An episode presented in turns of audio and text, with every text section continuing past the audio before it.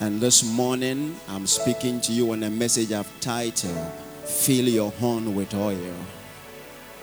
I said, Fill your horn with oil. Oh, fill your horn with oil. Help me preach to somebody this morning. Tell another person for me, fill your horn with oil. Tell another person for me, fill your horn with oil. Hallelujah. First Samuel chapter 16, verse 1. Now the Lord said to Samuel, How long will you mourn for Saul? Seeing I have rejected him from reigning over Israel. Fill your horn with oil and go. I am sending you to Jesse the Bethlehemite, for I have provided myself a king among his sons. Amen. Genesis 23, the verses 3 and 4. Genesis 23, verses 3 and 4. Then Abraham stood up from before his dead and spoke to the sons of Heth, saying, I am a foreigner and a visitor among you. Give me property for a burial place among you, that I may bury my dead out of my sight. Amen. These are very powerful verses. The first one talks about King Saul who was rejected by God. And Samuel taking a chunk of time to mourn his rejection. Amen. This tells us that the state in which our sister finds herself,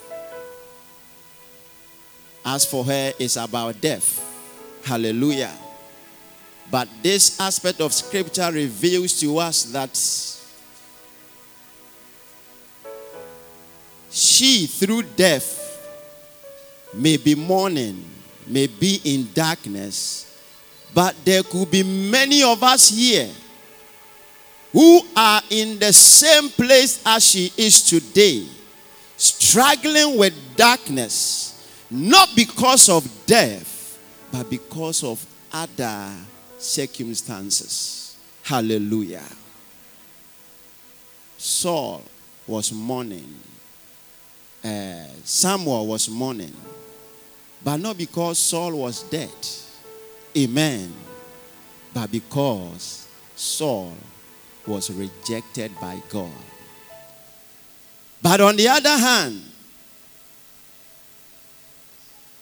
it was a good morning because if you are also here and you don't have a relationship with God, you don't have a life in the first place. And you deserve us to mourn you and to take days to mourn you until life finds you. Praise the Lord. Because to be rejected by God or to walk in this life without relationship with God through Jesus Christ, the Bible says clearly that you have no life nor part in the kingdom of God. And so, if you are here today and you don't have a relationship with Christ after the service, please make sure you don't go the same way you came. Make sure you strike relationship with Jesus, the Lord of the house, and your life will be secured. Amen. Now, when we look at the second test, it's about Abraham. His wife Sarah is dead. And Abraham took Probably looking at the words, it seemed a bit harsh. Give me a place to bury my dead out of my sight. Hallelujah. Humanly speaking, sometimes You don't even see emotions here. You don't feel anything. It's like, wow, Charlie, where who? Let's go and bury her. Give me a place. Where's the cemetery? Let's just go. Praise the Lord. We may judge Abraham, but a little study of life and when it comes to death and situations like this, I see God always approving the style of Abraham. Hallelujah.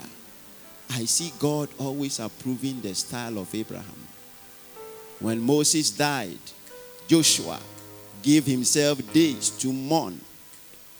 He became incapacitated. I mean, it was going on too long. God came and said, Oh boy, what is happening? He said, Rise up and quickly take the mantle because you have a work to do. Praise the name of the Lord. Oh, I said, Praise the name of the Lord. Death and circumstances that always bring us into state of grief and mourning are things that God would have us deal with them in a way that will not obstruct his plans and his purposes. Amen. Because, yes, a misfortune, a calamity has happened, life has been lost, something important has left your life, but then life still goes on. Tell somebody life still goes on. God's plans and purposes have never come to a stop because of the absence of any situation. God is still working. Hallelujah. I said, God is still working. Whether with or without, He's still working. And so, God wants us to see life as a serious adventure. And whether the feelings are better or no, we must still learn how to respond appropriately to life's events and circumstances like this. Incidences such as death, divorce, disappointments, uh, changes in one's health, amen, sudden changes in one's way of life Amen. You made investment. Everything collapsed on your head. It's a sudden change. It can move you into a state of mourning forever. Your health deteriorates, and you look at the vision and the purposes your heart always indict on, but yet your natural strength is failing you. It is a serious place to be. It is not a comfortable state to find yourself in. And sometimes such situations can move you into a state of mourning. Why will Samuel take so much time to mourn the rejection of a man like Saul? I understand Saul became a fellow because he anointed him into office. So his love and his affection for Saul was like that. Sometimes when we lose loved ones, or when something we appreciate so much leaves our hands and our care, it brings us into a stage of mourning. Secondly, I believe Saul or Samuel mourned for Saul's rejection because he was looking at the vacancy and he didn't know what next. Sometimes states and situations like this truncate our vision. They bring us to a stop. We look into life and there's no hope. All our plans are just in disarray. We can't find a center to hold, and we can imagine what could bring a miracle to restore that state of life. And so Samuel was looking at Israel and was like, wow, if this man has been rejected, what is the fate of Israel? Sad things can also make us mourn for long. Again, when things like this happen, sometimes I call it the flashbacks. The flashbacks. Sometimes you are reminded somebody is here, but by virtue of what happened to our sister, he or she has been reminded of something that happened years ago. And all of a sudden, the picture, the emotions, and every experience the person went through come alive. And immediately you are sent back. Samuel himself has been a victim of rejection from the people because it was on the account of his rejection that Saul was recommended by God to come on the throne. The people said, Your sons are mature, but they are not living good lives. You have judged us, you have led us prophetically. There's nothing wrong with you and your leadership, but we can't accept your sons to step into your shoe. And the Bible said the thing displeased Samuel. He went to God and God told him that, Sammy, you are not the one they have rejected, but they have rejected me. Amen. And so he has been a victim of rejection himself. And so I can understand why the rejection of Saul could make him go into a state of mourning and grieving without stopping until God comes on the scene to say that why are you mourning for Saul? Because I've rejected him. Praise the Lord. And so there are other things. The important thing to note here why God, I believe God will not have us entertain such situations and bury ourselves in it is because they have huge impact on every aspect of our lives.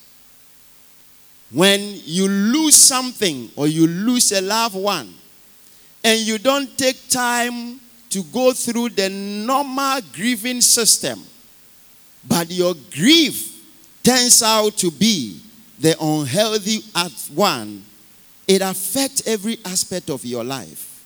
It affects your feeling. People have become nasty. People have become sarcastic.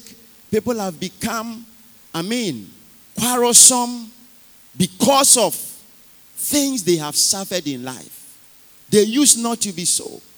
They used to be very nice people. They used to be very loving people. But they went through situations that left them some marks. And so they can become angry at any time. They are anxious. They are confused. They live in denial. They, they, they go through depression. From one moment, they come out, they go again. This is how such instances can affect our feelings. They can also affect our thoughts. I spoke about confusion, difficulty in concentrating. It happens, and you hear the word of God and you continue. Sometimes you hear something and you ask yourself, Is this true? Is God true? Can I trust Him again? Seeing what happened to me, couldn't God have done anything? And so it affects your belief system. There are many because of what they have suffered in life, they don't believe anything anymore. They are just keeping the faces, they are just keeping the composure. You see them move along with the people, but in the midst of many, they are still lonely. They don't have anybody they can trust because of what they have suffered in life.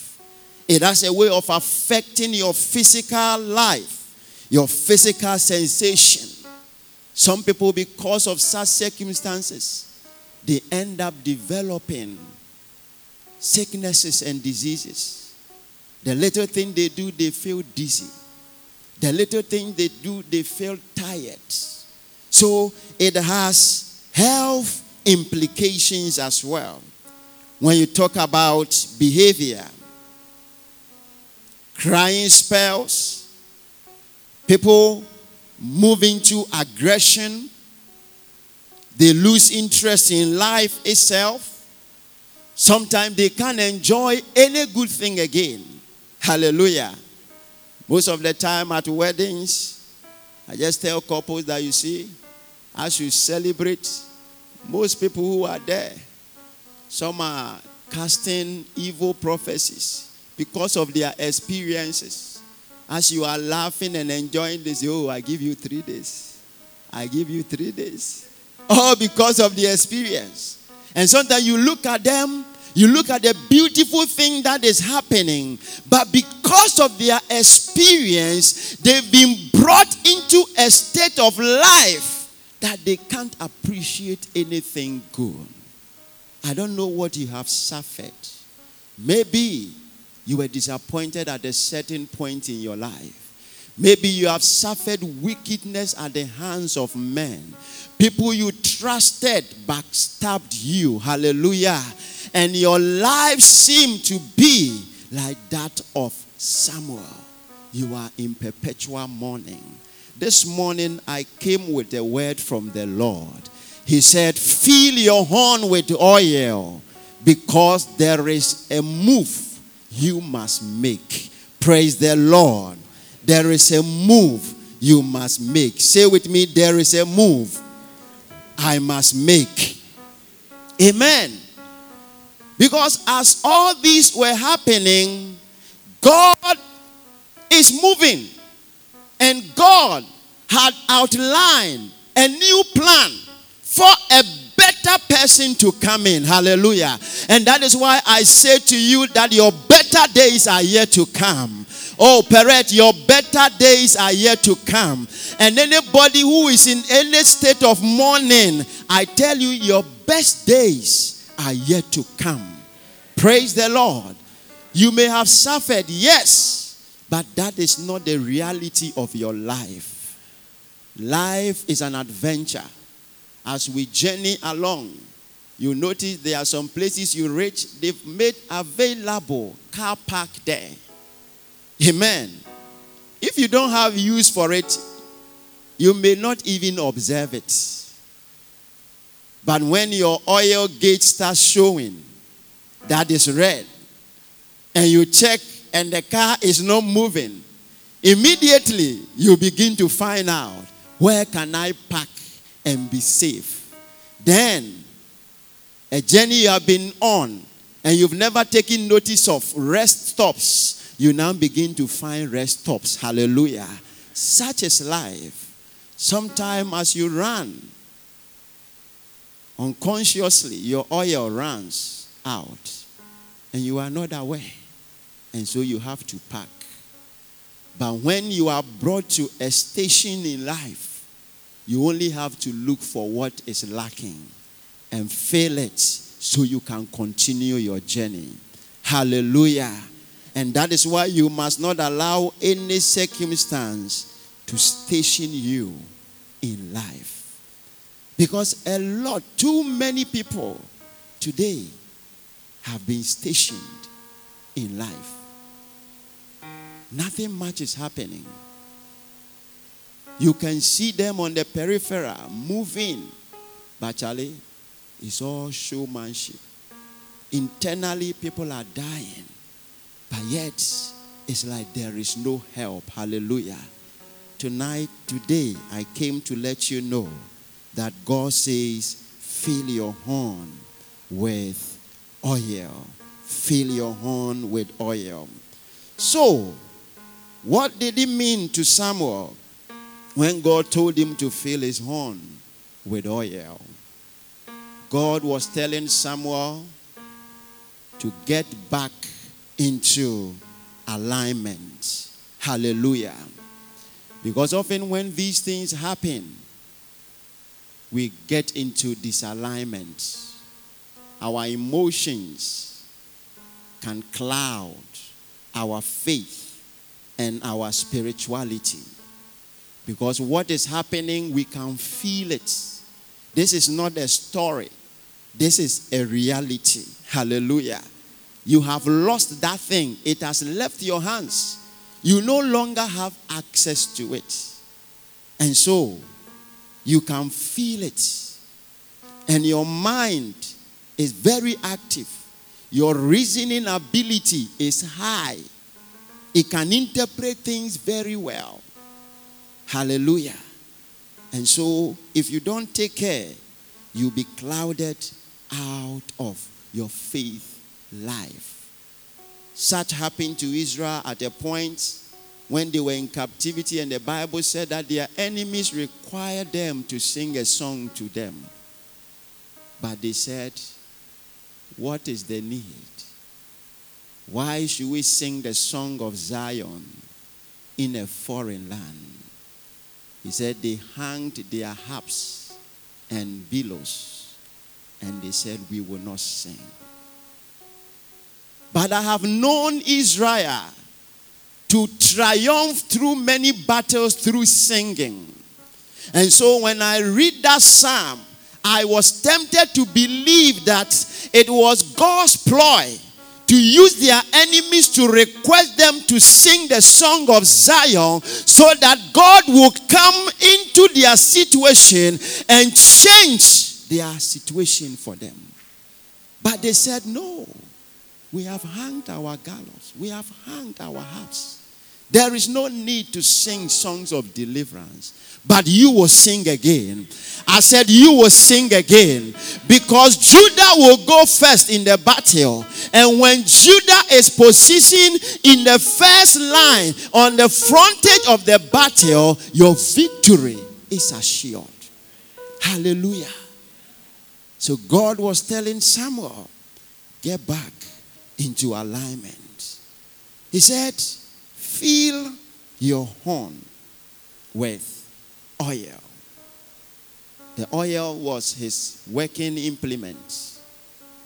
As a prophet, the horn was what he uses to go and anoint people when he fills it with the oil. So he says, Take up your horn. What are the things you have lost interest in? But hitherto, they were the things that used to help you enjoy life. People move into such states and they cut off with friends, with important relationships, and they don't have want to have anything to do with people. Hallelujah. They don't want to have anything to do even with fellowships.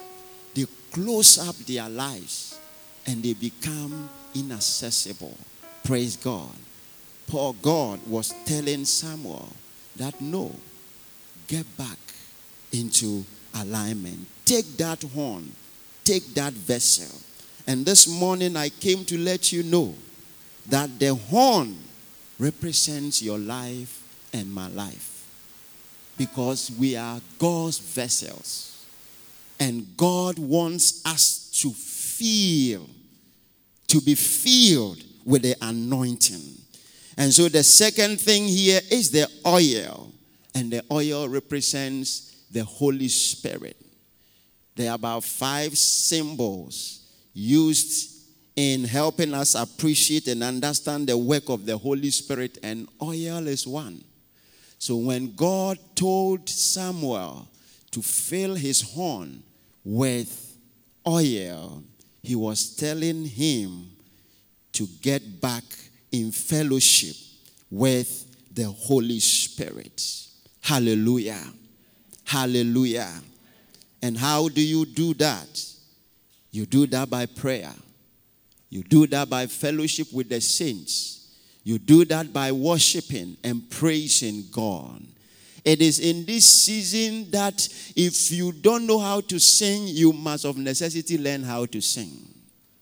Because you need a presence with you. And the presence you need is not the presence of emotion, presence of demons, but the presence of the mighty God. Hallelujah. Because whether, when you move into such state, there are some presence that comes to you. Sometimes the presence of bitterness. It just invades your life. Anger it just invades your life. Some of these things take on personality and they just enter into your life. Sometimes you can see somebody, and as soon as you see the person, he provokes certain thoughts that sends you nagging, sends you at naught. Now, and you are always angry. It's an invasion of presence. God says that no. Get in touch with the Holy Spirit. If you need any presence, let me be that presence you will have. And so he was telling Samuel that you need the Holy Spirit in this time more than ever. Are you in a state of mourning? Take time to know the Holy Spirit because he will bring the presence of God alive in your life. And when God's presence is in a place, you cannot talk about defeat. You cannot talk about death anymore. You cannot talk about failure anymore. When the presence of God is with you, the presence ensures your lifting. Hallelujah. And then he tells him to feel, to be full, to be full. This is not the way you just treat half half. No, fill the horn. And in those days, if they're going to anoint a new person, the horn is filled to the brim. And when the horn is, the oil is being poured, it is poured to saturate the person so when somebody is anointed, by the time the session is over, his entire cloth is submerged, is filled with the oil. Hallelujah. So this is the time you need the fullness of the Holy Spirit. Now, why is God telling Samuel to do this? Because there's a new plan for his life. In Isaiah 43 19, it says, Behold, I will do a new thing. Amen. What has left has left. The one who is gone is gone. David said, He is gone, but I am here. Where he is, I he cannot come here, but I will go there someday. Hallelujah. And so between now and the someday we will join them, your life must not come to an end. I remember in Isaiah says he said the day King Uzziah died, I saw the Lord. Praise the Lord. It was in that situation that Isaiah received his ministry. It was in that encounter that he heard the council in heaven asking, who should I send and who will go? And it was there he responded, Praise the Lord. Praise the Lord. So anytime something lifts you, it creates room for God to bring something new into your life. What have you lost? What are you still grieving over? What are you still mourning? What situation are you still mourning in life? God says He's doing a new thing. He has not stopped working. His plan for you is still intact. And that is why you have life. You have life. Hallelujah. And so you must make that life do what? Count. You must make that life count. Finally, on this, look with me in Isaiah 54. Isaiah 54. Isaiah 54.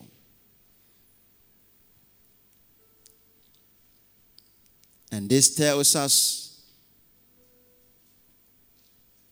the nature of that plan, why God is asking us to fill our home with oil and gold. He says, Enlarge the place of your tent, Isaiah 54 2, and let them stretch out the curtains of your dwelling. Do not spare.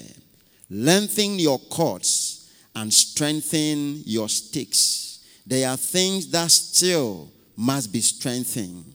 Some things have been weakened by the situation but you must strengthen yourself again in those things. He says, For you shall expand to the right and to the left, and your descendants will inherit the nations and make the desolate cities inhabited. Do not fear, for you will not be ashamed, neither be disgraced, for you will not be put to shame for you will forget the shame of your youth. Hallelujah. So God says to tell you that you forget this day. Hallelujah. Peret, you will forget this moment. Hallelujah. Because better things are on the way coming. He said, and you will not remember the reproach of your widowhood anymore. Praise the Lord. The reproach that this incident has brought upon you, God says you will not remember it anymore.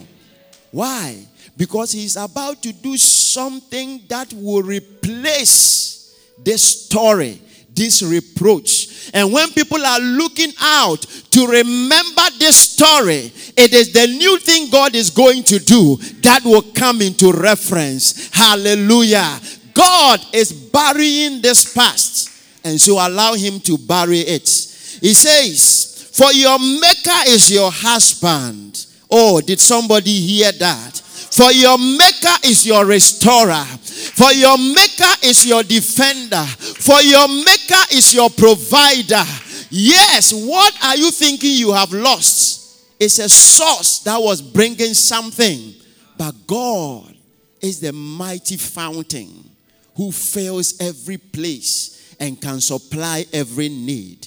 The Lord of hosts is his name, and your Redeemer is the Holy One of Israel. He is called the God of the whole earth. For the Lord has called you like a woman forsaken and grieved in spirit, like a youthful wife when you were refused, says your God. For a mere moment I have forsaken you but with great mercies I will gather you.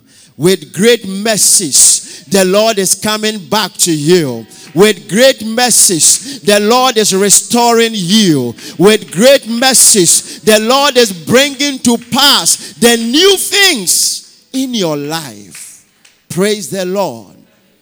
These are not fables. These are not just to entertain us and make us emotionally feel better. These are the reality that eternity is working on. Praise the Lord. Praise the Lord. Praise the Lord. I heard of a story about Papa Hagin that a member of his, his church died and the woman was mourning and after several trials to help her to come back, she will not allow. Then Papa Hagin said he had a vision, and Jesus came and took him to glory. And when he went, he saw the husband there, and he saw some other people of her family. And he said, when he saw the husband of this woman, the husband said to him, Go and tell my wife that she should stop crying Because God is bringing somebody who is far better than me to come into her life.